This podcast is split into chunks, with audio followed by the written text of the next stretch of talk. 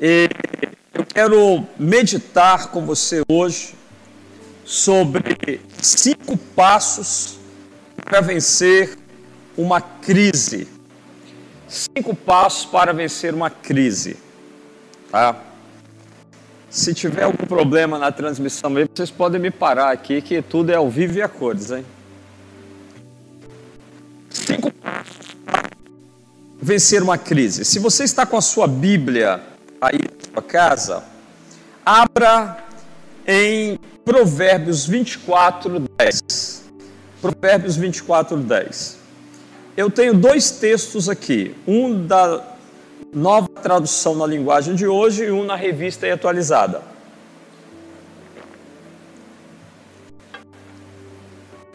Na Linguagem de Hoje, a palavra diz assim, Provérbios vinte e quatro, dez. Quem é fraco numa crise, realmente é fraco. Olha que palavra. Quem é fraco numa crise, realmente é fraco. A Revista e Atualizada diz assim, se te mostras fraco no dia da angústia, a tua força é pequena. Se te mostras fraco no dia da angústia, a tua força é pequena. Então eu quero falar para você hoje sobre cinco passos para vencer uma crise. Queridos, há vários tipos de crises. Todos nós passamos por vários tipos de crise na nossa vida. Ninguém vai viver a sua vida inteira sem passar por uma crise. Eu creio que todos nós, em algum momento da nossa história, nós vamos passar por uma crise. As crises fazem parte da vida humana e dificilmente nós vamos encontrar alguém, tá, que vai chegar ao final de sua vida, oitenta, noventa anos, que não passou por uma crise. Tá? Algumas pessoas, elas aprenderam como vencer as suas crises. Outras, elas se afundam na crise. Então tem pessoas que aprenderam a atravessar crises, outras caem na crise. Eu quero dizer para você que eu já passei por situações difíceis no ministério. Eu tive que começar três vezes. Três vezes. Porque as duas que eu comecei não deu certo. Entrei em crise. Eu tive crise de estresse, eu fui parado no Rio de Janeiro por causa de burnout, tá? Ou burnout, como você queira. Então, quase sucumbi. Crise de todos os lados, mas eu prevaleci, eu insisti, eu continuei e hoje eu estou aqui. Tem vários tipos de crise, pessoal, crise financeira, crise conjugal, crise emocional, crise de ansiedade, crise econômica, crise de saúde, tem vários tipos de crise. Então quando a gente fala como vencer uma crise, não estou te falando somente de crise política, ou não estou te falando de uma crise por causa do vírus, mas eu estou te falando como vencer uma crise, qualquer tipo de crise, em qualquer área da sua vida. Então vamos lá. Qual é o primeiro passo para vencer uma crise? Se você está anotando, tá? Eu gostaria que você colocasse aí o primeiro passo para vencer uma crise. É identificar a crise, tá? Nós não podemos ignorar a crise. Então o primeiro passo é identificar a crise. Você não pode subestimar uma crise. Muitas pessoas fracassam exatamente porque estão ignorando o estabelecimento de uma crise. Você tem que ter olhos para enxergar quando a crise está vindo. Você tem que ter não para entender quando a crise está chegando. Eu quero dizer para você que toda crise tem sinal. É difícil uma crise que não tem sinal. Toda crise dá sinal. Você tem que aprender a observar os sinais da crise. Observe os sinais de uma crise. Tá? Uma crise emocional, ela dá sinais antes. Tá? Sinais de estresse, cansaço, ansiedade. Então, quando é, uma pessoa para entrar numa crise emocional, numa depressão, isso tudo tem sinal antes. Nós temos que aprender a fazer as leituras, tá? antes de uma crise, antes de entrar, antes de nos aprofundarmos em uma crise. Por exemplo, a crise financeira, ela também dá sinais. Como nós podemos ver o sinal de uma crise financeira? Através de dívidas, tá? Contraindo dívidas, só contraindo dívidas, empréstimo em cima de empréstimo. Ah, quando você começa a pegar um empréstimo para poder pagar outro empréstimo, isso é sinal de que você está numa grande crise financeira. Tá? Desemprego, tá? Isso mostra um sinal, o início de uma crise. Tá certo? Preciso usar? Crise conjugal. A crise conjugal, ela também dá sinal. Tá? Agora, geralmente, a crise é, conjugal, é o sinal da crise conjugal, geralmente é sempre na vida do outro. É, eu sempre atendo os maridos. E quando eu atendo os maridos, geralmente, queridos, quase que noventa e nove por cento dos maridos que a gente atende... E depois as irmãs perguntam assim: pastor, o atendimento foi bom? Meu marido falou dos problemas, meu marido se abriu com o senhor? Ah, se abriu, ele se abriu. Agora, falou dos problemas, mas que problema? Todo homem, a gente vai conversar e dizer: está tudo bem, está maravilhoso. Os homens são assim. Por quê? Porque eles não notam o início de uma crise. Geralmente a crise conjugal, ela dá sinais também, mas ela dá sinais na vida do outro. Tá? Ela dá sinal na vida da esposa, ela dá sinal na vida do marido. Sempre quando está lá uma crise, aprender a ler os sinais. Precisa aprender a ler os sinais. Tá? É, precisamos identificar a crise. Tá? É preciso identificar a crise. Tá? E quando você identifica a crise, você precisa isolar a crise. Tá? Identificar a crise e isolar a crise. Então, não deixe que a crise lá no seu trabalho chegue na sua casa. Você tem que aprender a isolar a crise.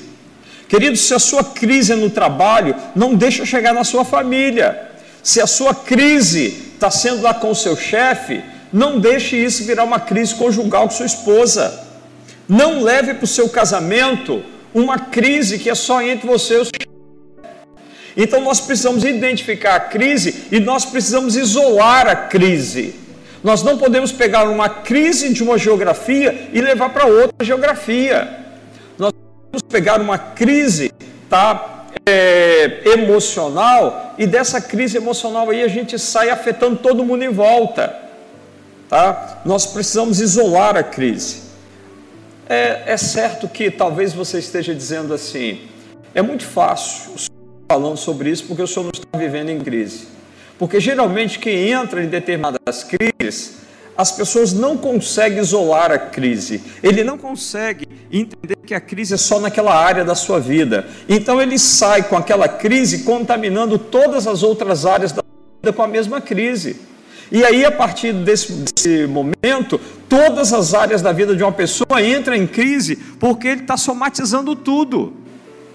Ele levou a crise do casamento para a empresa, levou a crise do casamento para, né, a, a, a família toda, ele sai levando crise de um lado para o outro. Então, se você tem condições, aprendeu, então que você possa pegar essa crise, isolar, tratar dessa crise isoladamente onde ela deve ser tratada. É por isso que a palavra diz: se te mostras fraco no dia da angústia, a tua força é pequena. Então, no dia da angústia, você não pode ser fraco. No momento, no dia da crise, você não pode se mostrar fraco. Então, se te mostras fraco no dia da angústia, a tua força é pequena.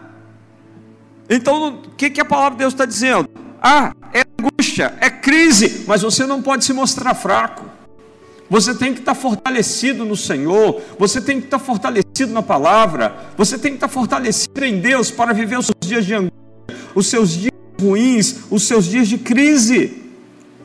Então, querido, aprenda a identificar a crise, vivenciá-la, trabalhar, operacionar dentro dela, somente no lugar onde ela está, mas não saia levando a crise de um lado para o outro. Olha, tem gente que na internet, ele usa as redes sociais para poder discernir crises, para poder pegar a crise do casamento do João, para jogar essa crise do casamento do João lá no casamento do Antônio. Você sabe o que o João está vivendo? Está vivendo assim. Sabe o que, é que ele está passando? Está passando assim. Não, irmãos, vamos isolar as crises, tá? Vamos isolar somente a crise num lugar e não vamos levá-la para outro, tá? Não vamos deixar com que uma crise, tá, venha afetar toda a sua geografia, nem todas as pessoas à sua volta. Então, o primeiro passo para vencer uma crise, tá? Primeiro passo para vencer uma crise é identificar a crise.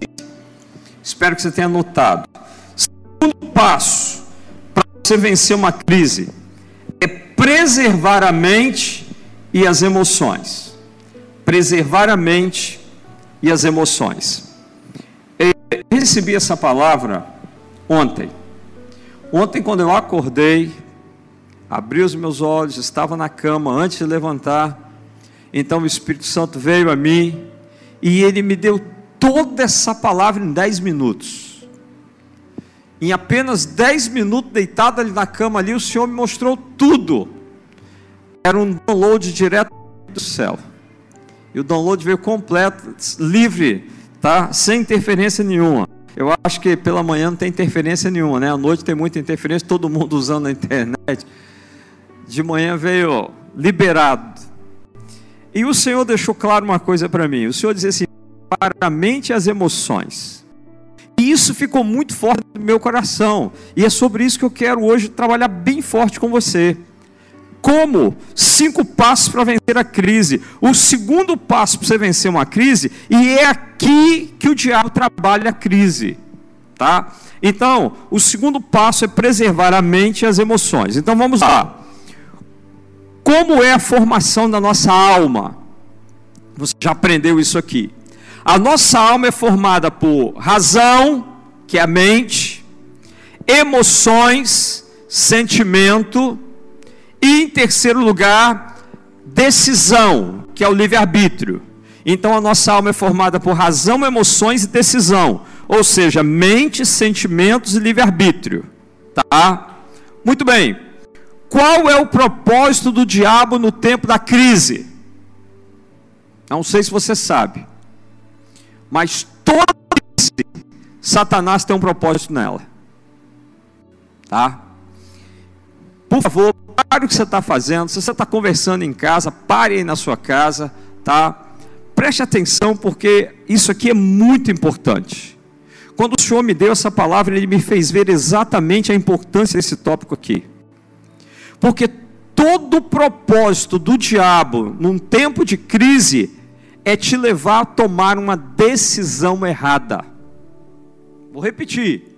O propósito do diabo no tempo da crise é te levar a tomar uma decisão errada, tá? Por que tomar uma decisão errada? Porque uma decisão errada no tempo da crise compromete o seu futuro. Uma decisão errada no tempo da crise pode te matar. Vou te mostrar aqui dentro da palavra alguém que morreu porque tomou uma decisão errada no tempo de crise.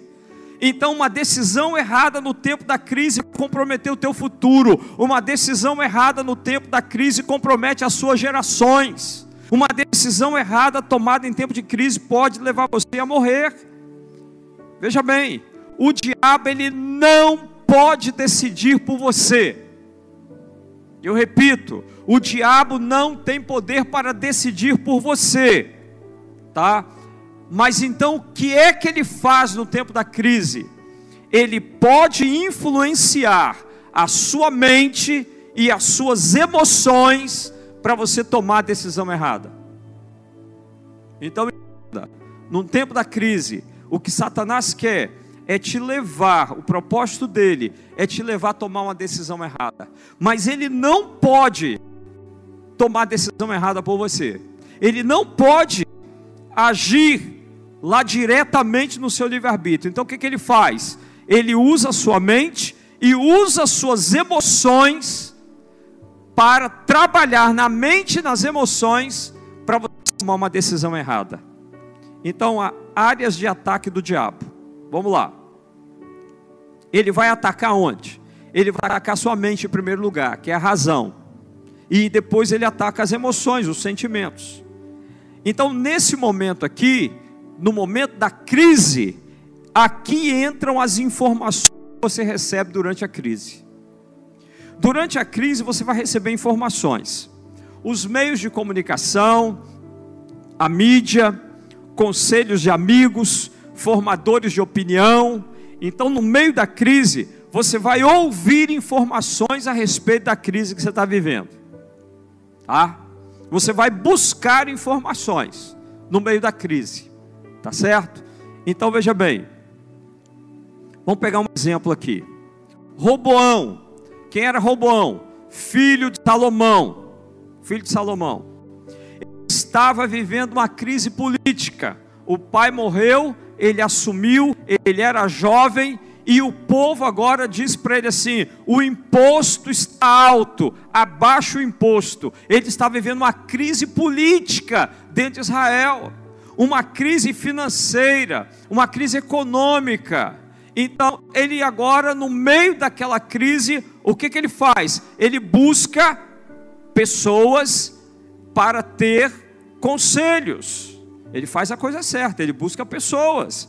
Então ele pegou conselhos de amigos, tá? E o que que diz a palavra de Deus? Ele buscou conselho nos anciãos, e os anciãos disseram para ele assim: alivia a carga do povo, tira um pouco do imposto, diminui o percentual de imposto. Mas ele disse: não, deixa eu ouvir agora os mais jovens. Isso está em primeira Reis doze, versículo oito. Porém ele desprezou o conselho que os anciãos lhe tinham dado, e tomou conselho com os jovens, que havia crescido com ele, e o serviam. E aí o conselho dos jovens foi o quê? Aumenta a carga de imposto. E o que que aconteceu? Aconteceu que ele implodiu o reino. O reino foi dividido, na época de Roboão. Por quê, queridos? Porque no meio de uma crise, ele foi ouvir. No meio da crise, ele ouviu a informação errada, ele ouviu o conselho dos jovens, ele ouviu aqueles que ele queria ouvir. Esse é o problema, que no meio da crise, muitos de nós procuramos ouvir aquilo que nós queremos ouvir. Já vieram pessoas ao meu gabinete, tá? Em tempo de crise de casamento, e querendo que eu apoiasse a separação. E ouvir uma palavra de apoio à separação. Decisão errada. O diabo não tem poder de tomar decisão por você, mas ele usa as pessoas para trabalhar na sua mente, nas suas emoções, para trazer o conselho errado, para trazer informação errada, e toda informação errada leva a uma decisão errada. O ataque na mente é para bloquear as emoções. Assim que a sua mente recebe informações erradas, as suas emoções são totalmente transformadas, tá? Um exemplo disso, crise conjugal. Você recebe o conselho de amigos para se separar. Aí as emoções dizem o quê? As emoções dizem que o amor já acabou. Aí qual é a decisão? Daí sai a decisão de pedir o divórcio. Então isso é o quê, querido? Isso é, o inimigo ataca, mas ele ataca através de informações na sua mente, e ele vai trabalhar suas emoções. Nesse caso, o que fazer? O que fazer para preservar a mente e o coração? No tempo da crise, você tem que preservar a mente e o coração. Eu vou repetir, no tempo da crise, você precisa preservar a mente e o coração. Como se preserva a mente e o coração? Jeremias trinta e um, trinta e três. Jeremias trinta e um, trinta e três diz assim: porque esta é a aliança que firmarei com a casa de Israel, depois daqueles dias, diz o Senhor, na mente, na mente, lhes imprimirei minhas leis, e também no coração as escreverei. Eu serei o seu Deus, e ele o meu povo. Por que que Deus diz Ele vai colocar na mente, ele vai imprimir a lei, e porque ele diz que vai colocar no coração, ele vai inscrever no coração, porque a mente e o coração são as duas áreas vitais da sua alma, porque é exatamente na mente e no coração que o inimigo influencia para tomar de decisão errada no tempo da crise. Então Deus diz, eu vou colocar minha palavra na sua mente e no seu coração. É exatamente aí que você precisa da palavra de Deus. Na mente e no coração, que são os dois lugares que o inimigo ataca no tempo da crise. Ah, que palavra tremenda essa que Deus tem nos dado. Deixa essa palavra entrar na sua mente e no seu coração. A palavra de Deus é o nosso padrão de verdade. A palavra de Deus é o nosso padrão de fé. Quem tem a palavra na mente e no coração não toma decisão errada. Vou repetir para você mais uma vez. Quem tem a palavra na mente, quem tem a palavra no coração, não toma decisão errada. É por isso que a palavra do Senhor diz, o Salomão já disse, instrui a criança no caminho que deve andar, instrui o menino, coloca a palavra na cabeça dele, coloca a palavra no coração, e até quando ficar velho não se desviará dele. Sabe, queridos, primeiro ponto, qual é? Lembra? Identificar a crise, para vencer uma crise. Segundo passo para vencer uma crise, preservar a mente e as emoções. Agora vamos para o terceiro passo para você vencer uma crise. Qual é o terceiro passo? Não tomar decisão em tempo de crise. Não tome decisão em tempo de crise. Eu vou te mostrar aqui alguém que tomou uma decisão num tempo de crise. E olha, foi triste. Quando você abre a sua Bíblia, no livro de Êxodo, você vai ver, capítulo quatorze de Êxodo, que é, o, o povo de Israel saiu do Egito, os israelitas saíram do Egito. E quando os israelitas saem do Egito, eles caminham em direção à terra de Canaã e eles vão em direção ao Mar Vermelho. Agora, eu queria que você pensasse comigo a respeito de Faraó. Eu queria que você se colocasse agora como é, o Faraó, o presidente do Egito, o governador do Egito naqueles dias. Pensa agora como estava vivendo o faraó, que era o líder maior do Egito naqueles dias. Pensa comigo. A Bíblia diz lá no início, lá em Êxodo quatorze, diz assim, que saiu de Israel seiscentos homens, fora mulheres e crianças, seiscentos mil homens. O que, que significa isso? Significa que faraó perdeu uma mão de obra de, de aproximadamente mais de um milhão de pessoas. seiscentos mil homens, mais uma mulher tem mais que um homem, mas se a gente colocar a mesma quantidade, seria um milhão e duzentas mil pessoas escravas, trabalhando de graça, só pela comida. O faraó perdeu mais de um milhão de pessoas de obra de graça, que fazia suas construções, faziam as cidades, construíam tudo para ele. A economia do país estava no chão. Deus enviou dez pragas, Deus acabou com o Egito. A economia do país estava no chão. Deus havia destruído tudo, os animais do campo, peste, acabou com o Egito. Inflação lá em cima. Uma praga, e o pior de tudo, que uma praga veio de morte, que matou todos os primogênitos no Egito, tanto de animais quanto dos homens. Então você imagina que toda casa no Egito tinha um morto. Você imagina, toda casa no Egito tinha um morto. O filho primogênito havia morrido. Agora você imagina como estava o coração do povo contra o faraó. Porque o faraó já deveria ter deixado o povo sair. Ele não deixou o povo sair, e aí aconteceu que cada casa agora tinha um morto.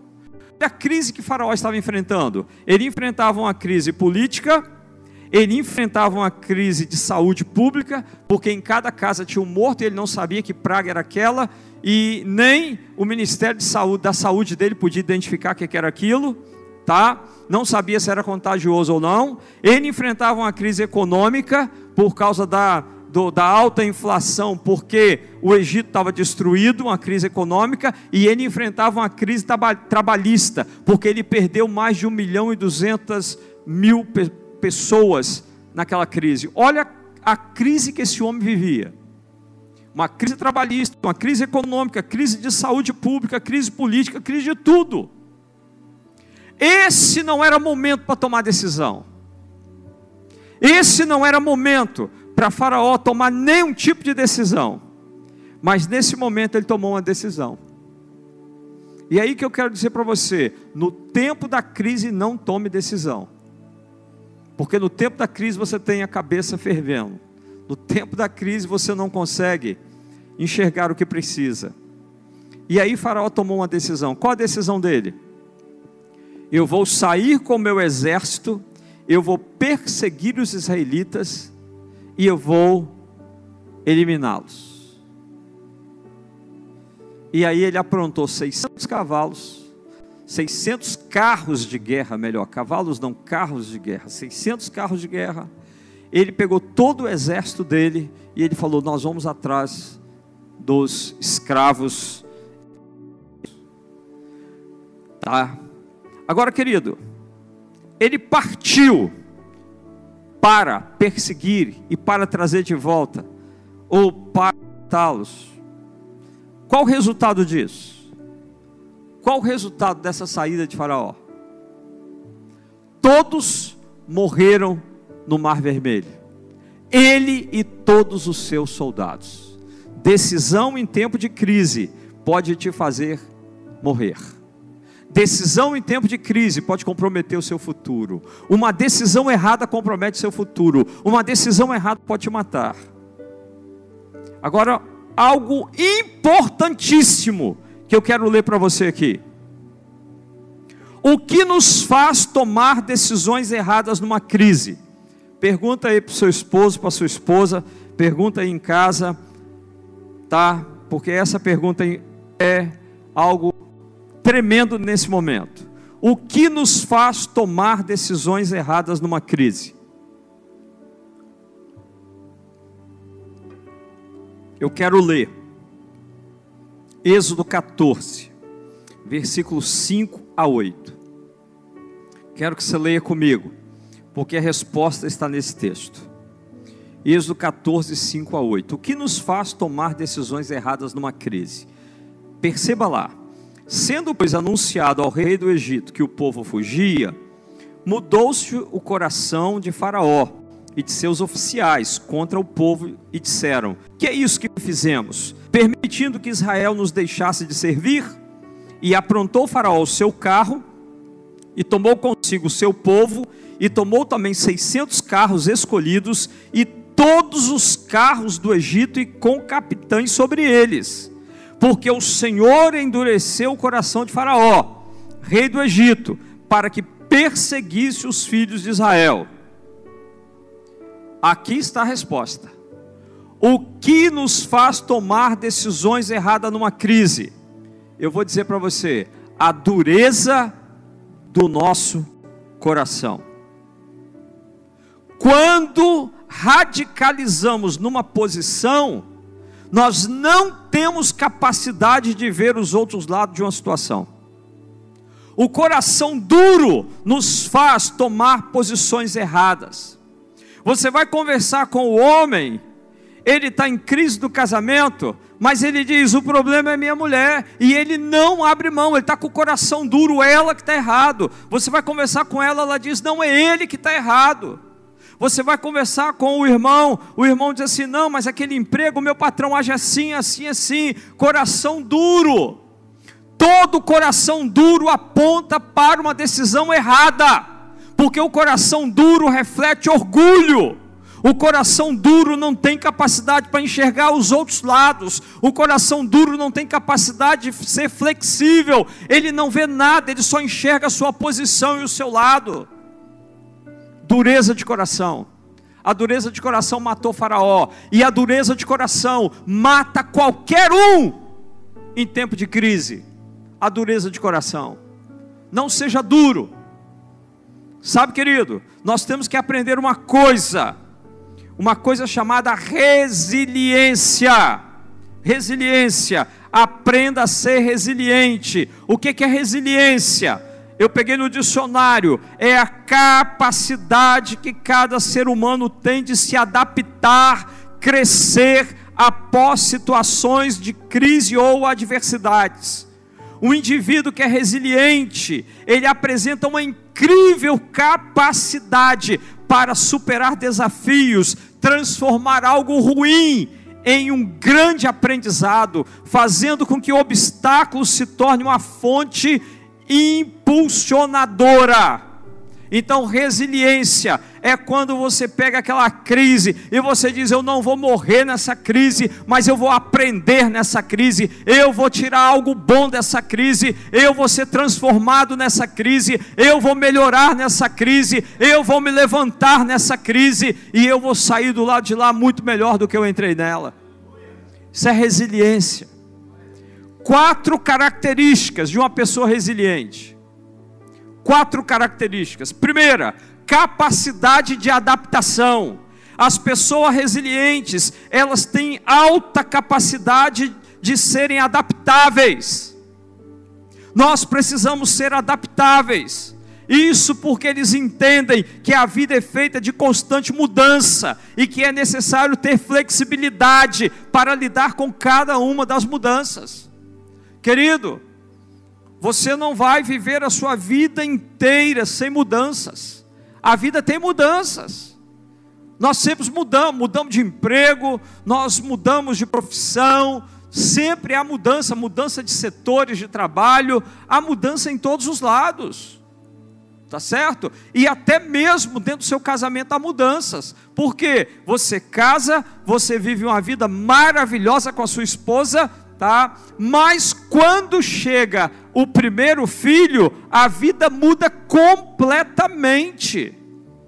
Você vai ter que acordar de madrugada, o bebê vai chorar, tá? Você já não tem mais aquela liberdade de sair com a sua esposa para onde você quer sair agora, tem que levar a criança ou tem que deixá-la com alguém. Então a vida muda, mudou, muda a fase. A criança vai crescendo, mudou a fase dela. Ela está numa fase agora da primeira infância, mudou completamente dentro da sua casa. Aquilo que você comprava antigamente, agora você vai ter que comprar mais. Vai ter que comprar leite, vai ter que comprar iogurte, vai ter que mudar toda a sua formatação. A criança cresce, chega na idade da adolescência, a sua casa muda completamente. Agora está tudo bagunçado, brinquedo dentro de casa, agora é tudo de perna para o ar, porque a criança está lá e ela precisa de ter espaço, ela precisa ter voz, ela tem que brincar e ela... Enfim, muda tudo. Aí ele chega na idade do namoro, já mudou tudo completamente novamente. Nós precisamos ser é, resilientes, porque se você não tiver resiliência, os primeiros que vão sofrer serão aqueles que estão dentro da sua casa. Você tem que ter flexibilidade, você tem que ser adaptáveis às mudanças. Isso é a primeira característica de uma pessoa resiliente. Ele é tem alta capacidade de adaptação. A segunda característica de uma pessoa resiliente é que ela é otimista. O otimismo é uma das principais características das pessoas resilientes. Isso porque elas acreditam e direcionam seus comportamentos e atitudes para que no final das contas tudo dê certo para todo mundo. Sabe, querido, o resiliente é aquele que é otimista, não vai dar certo. Ah, mas eu estou vivendo uma situação assim, pastor, está difícil. Vai dar certo, vai dar certo. Nós vamos chegar do outro lado do mar. Ah, mas tem tempestade, tem onda forte. Não, Jesus está no barco, a gente vai chegar do outro lado. O resiliente, ele enxerga sempre de maneira positiva. Ele vê e ele está sempre sabendo que vão, vai alcançar o seu alvo e o seu propósito. Tem gente que se desespera antes da tempestade. a nuvem está preta lá no Rio de Janeiro, ele já está aqui dizendo que não vai plantar, porque a, a, a, vai perder toda a sua plantação, porque a tempestade vai destruir tudo. Irmãos, seja resiliente. A terceira característica de uma pessoa resiliente: ele tem inteligência emocional. Dificilmente você vai ver uma pessoa resiliente desesperado por algo de ruim que lhe aconteceu. É claro que ela vai sentir o impacto da situação e até pode sofrer com isto. Entretanto, por ter uma inteligência emocional altamente equilibrada, ela vai poder contar com os sentimentos positivos, bem como com os valores internos que regem a sua vida, para lidar com as tristezas e situações estressantes da sua jornada. Então essa é a terceira característica de uma pessoa resiliente: ele tem inteligência emocional. A coisa pode estar difícil, aconteceu algo terrível com ela, tá? Mas ela não vai ficar desesperada, ela não entra em desespero, ela procura a solução. Sabe, a gente vê isso muito numa situação assim, de um acidente, de uma coisa, é, ou não precisa ser nem de um acidente não, até mesmo numa situação de uma barata que aparece numa reunião. Quando uma barata aparece numa reunião, aí você vê quem é resiliente, quem se desespera, quem grita, quem sobe na cadeira, tá? E quem já está pronto a sair correndo da sala. Pessoas resilientes, elas procuram resolver o problema. Pessoas resilientes, elas não se desesperam. Elas procuram resolver a situação que se posicionou ali. Ela tem inteligência emocional, tá? Ela vai pensar positivamente, ela vai lidar até mesmo com as tristezas, com as, aquelas coisas estressantes, mas de uma maneira positiva e não negativa. Quarta característica, para a gente terminar aqui, ó, de uma pessoa resiliente: possui autoestima elevada. Pessoas com autoestima elevada não costumam se deixar abater por qualquer situação que venham para tentar lhe derrubar. Eu acho que você já deve ter visto aquela situação de um burro que caiu num buraco. Como você tira um burro que caiu no buraco? É difícil demais. Como você vai fazer para tirar o burro do buraco? Então, é, alguém deu uma ideia, e a ideia foi muito positiva, tá? Só tem um jeito de tirar esse burro do buraco. Como? Joga terra nele. E começaram a jogar terra nele, jogando terra nas costas dele. E alguém passa e diz assim: poxa, mas vocês estão enterrando o burro, estão jogando terra no burro, estão jogando tanta terra aí nas costas do burro. Mas cada terra que jogava, jogava nele, ele sacudia, e a terra ia ficando no fundo, e ele foi pisando em cima da terra, até que chegou em cima. Pessoas resilientes, ela tem uma autoestima.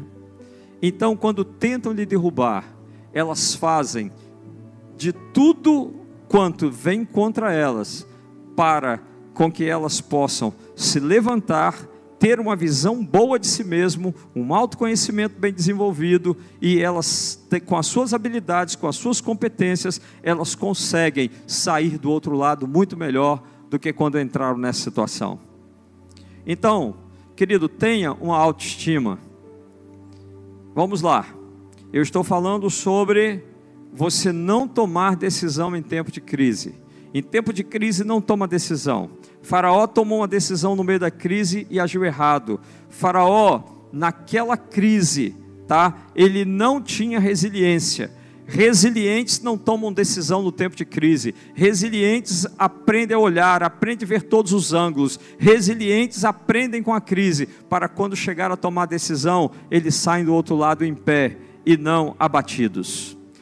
Quarto passo para ven- para você vencer em tempo de crise, vencer uma crise melhor. Quarto passo: busque um conselho sábio. Busque um conselho sábio.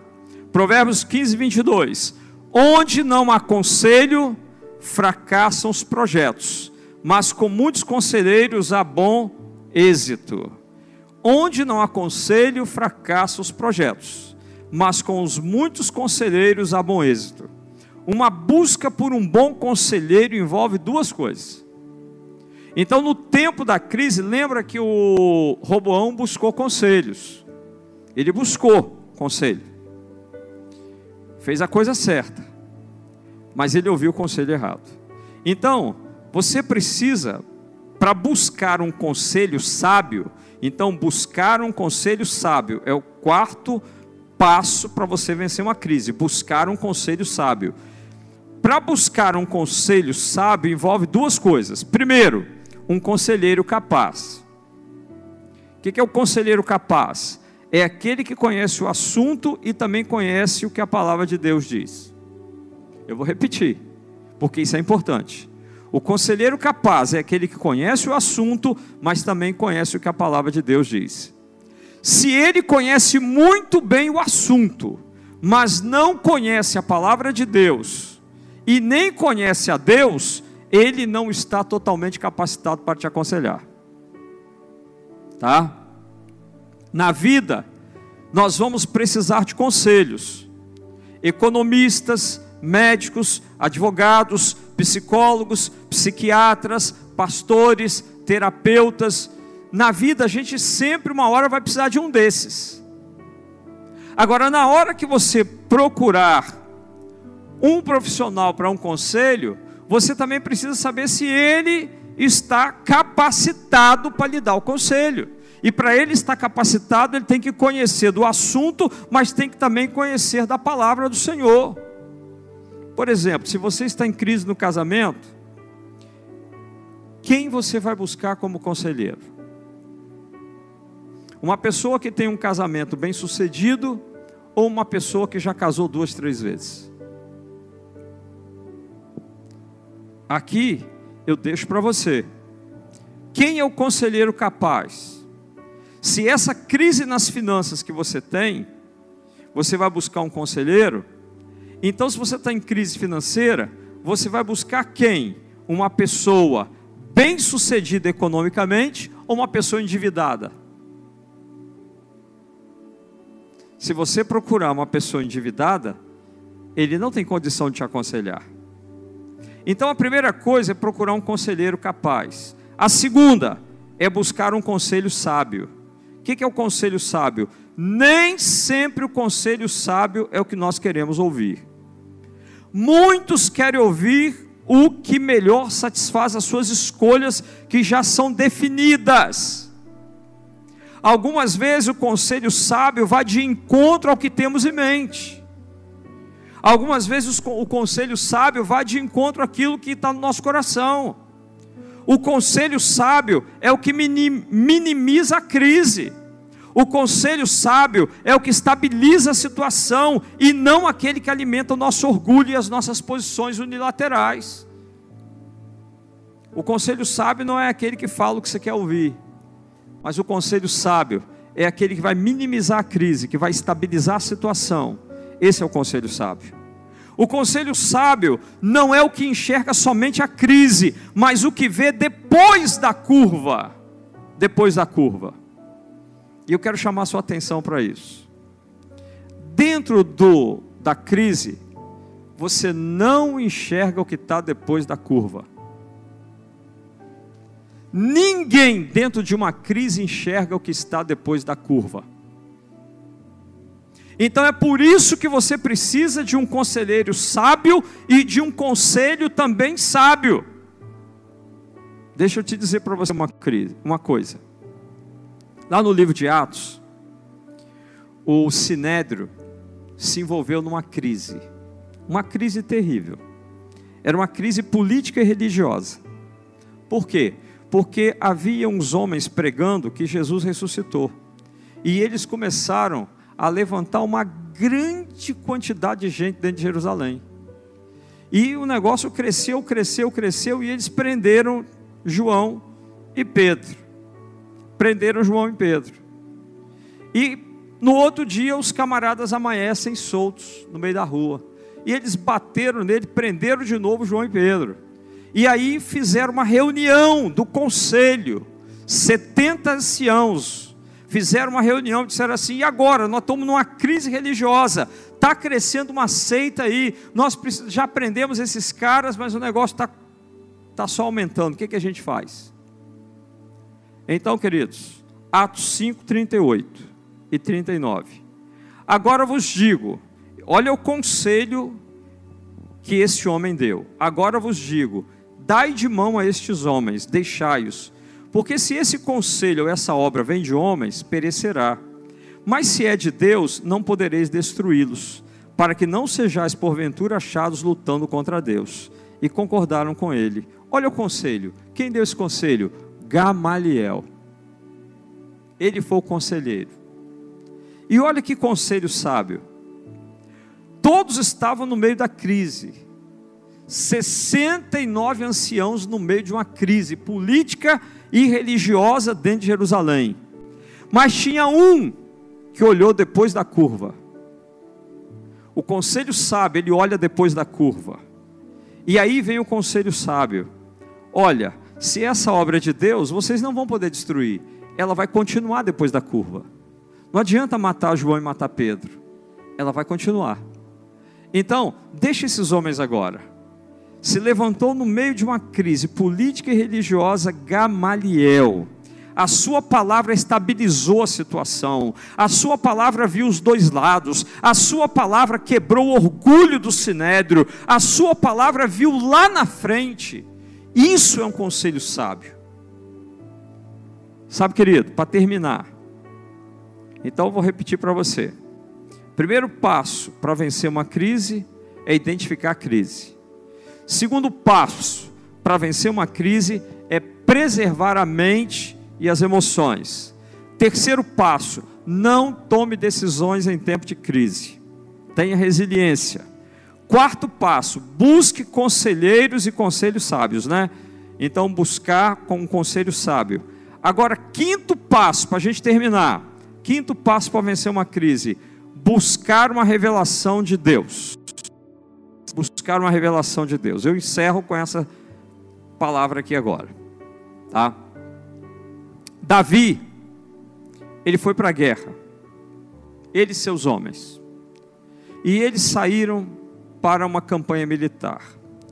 Quando Davi voltou da guerra, a cidade em que eles moravam foi saqueada, chamada Ziclague, e isso você encontra em primeiro Samuel trinta, Ziclague foi saqueada. Os amalequitas passaram, colocaram fogo na cidade, pegaram todas as mulheres e as crianças e levaram cativas, como escravas. Não havia homens, só uns poucos homens, porque os homens eram homens de guerra e eles haviam saído com Davi. Então foi fácil tomar aquela cidade, e então os amalequitas levaram todas as mulheres e as crianças, tá? A cidade foi saqueada. As, as esposas dos soldados de Davi foram todas levadas cativas, junto com os filhos. Aí Davi retorna, cidade destruída, e soldados ficaram irados contra Davi, e aí instala uma crise. Olha bem, querido, aí instalou uma crise, uma crise. Que crise é essa? No exército. Davi era o general, e todos os soldados agora em crise. Por quê? Porque não tinha mais mulher nem filho. E o que, que esses camaradas queriam? Perseguir os amalequitas, tá? Queriam fazer justiça com as próprias mãos, ir lá e tomar as mulheres de volta, seus filhos de volta, tá? Mas no meio da crise não se toma decisão. Então o que, que Davi fez? O quinto passo, qual é? Buscar uma revelação de Deus. Aí primeiro Samuel trinta, versículos sete e oito diz assim: então Davi, disse Davi a Abiatar o sacerdote, filho de Aimeleque: traze-me aqui a estola sacerdotal. E Abiatar trouxe a Davi. Então consultou Davi ao Senhor, dizendo: perseguirei eu esse bando? Alcançá-lo-ei? Respondeu-lhe o Senhor: persegue-o, porque de fato o alcançarás e tudo libertarás. Olha que coisa tremenda. No momento da crise, não tome decisão segundo o seu coração, não faça como o faraó.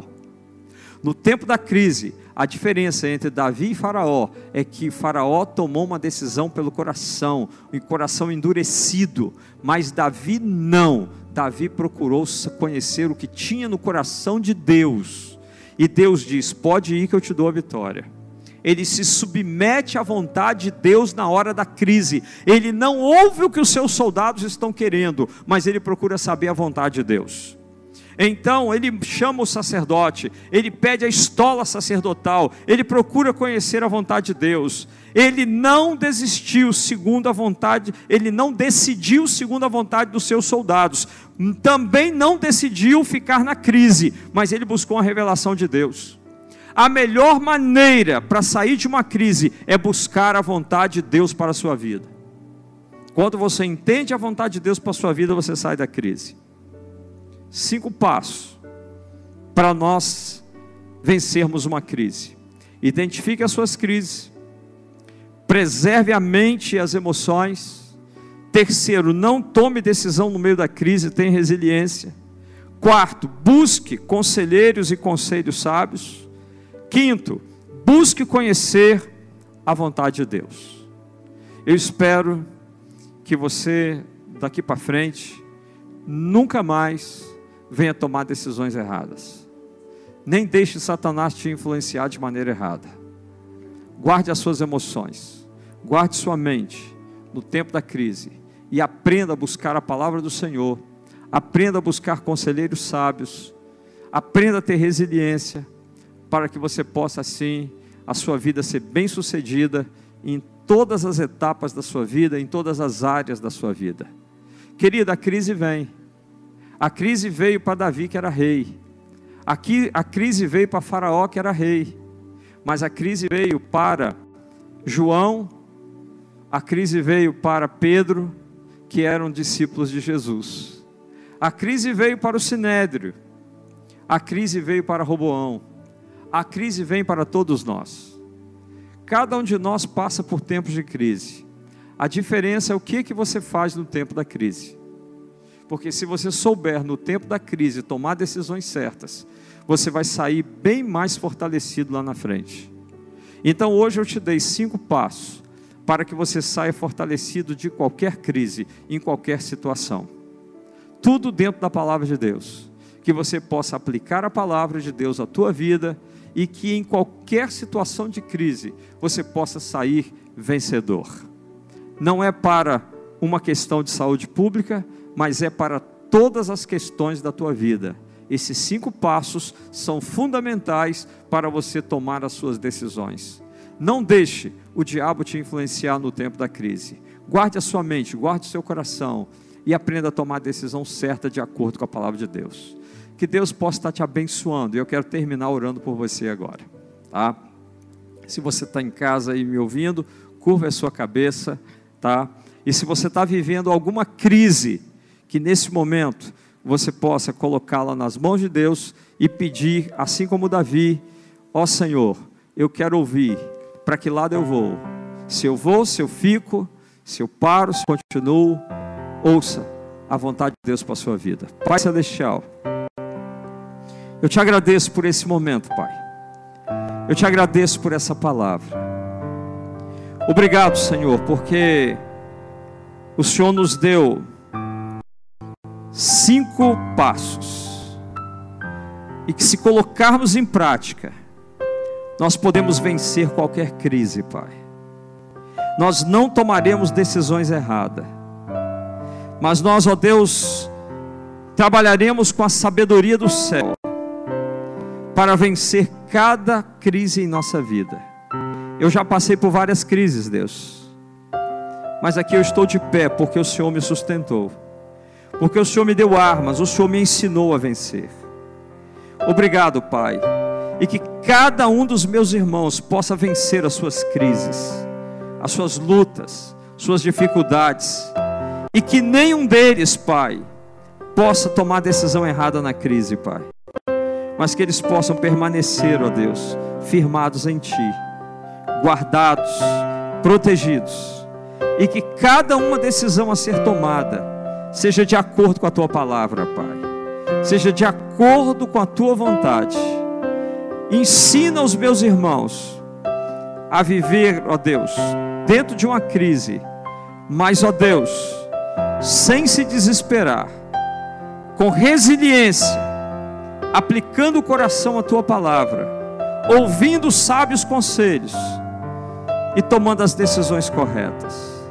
É no nome de Jesus que eu oro e entrego cada um nas tuas mãos. E eu declaro que em nosso meio ninguém vai tomar decisão errada, Pai.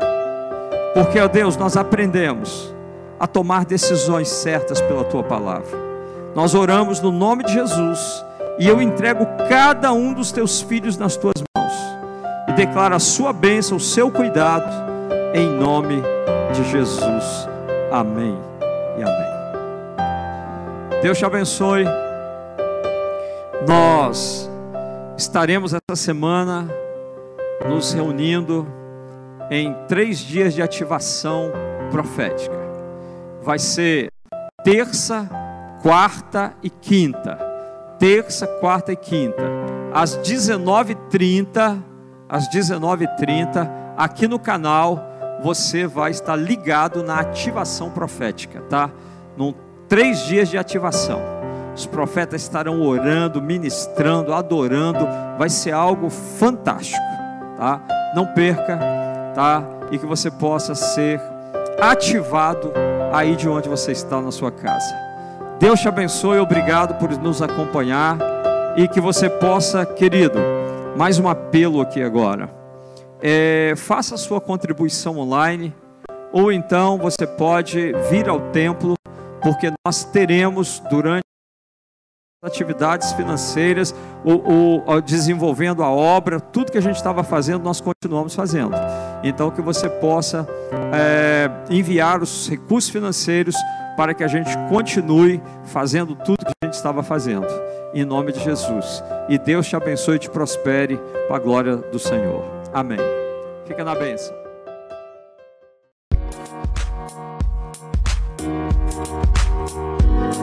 We'll be right back.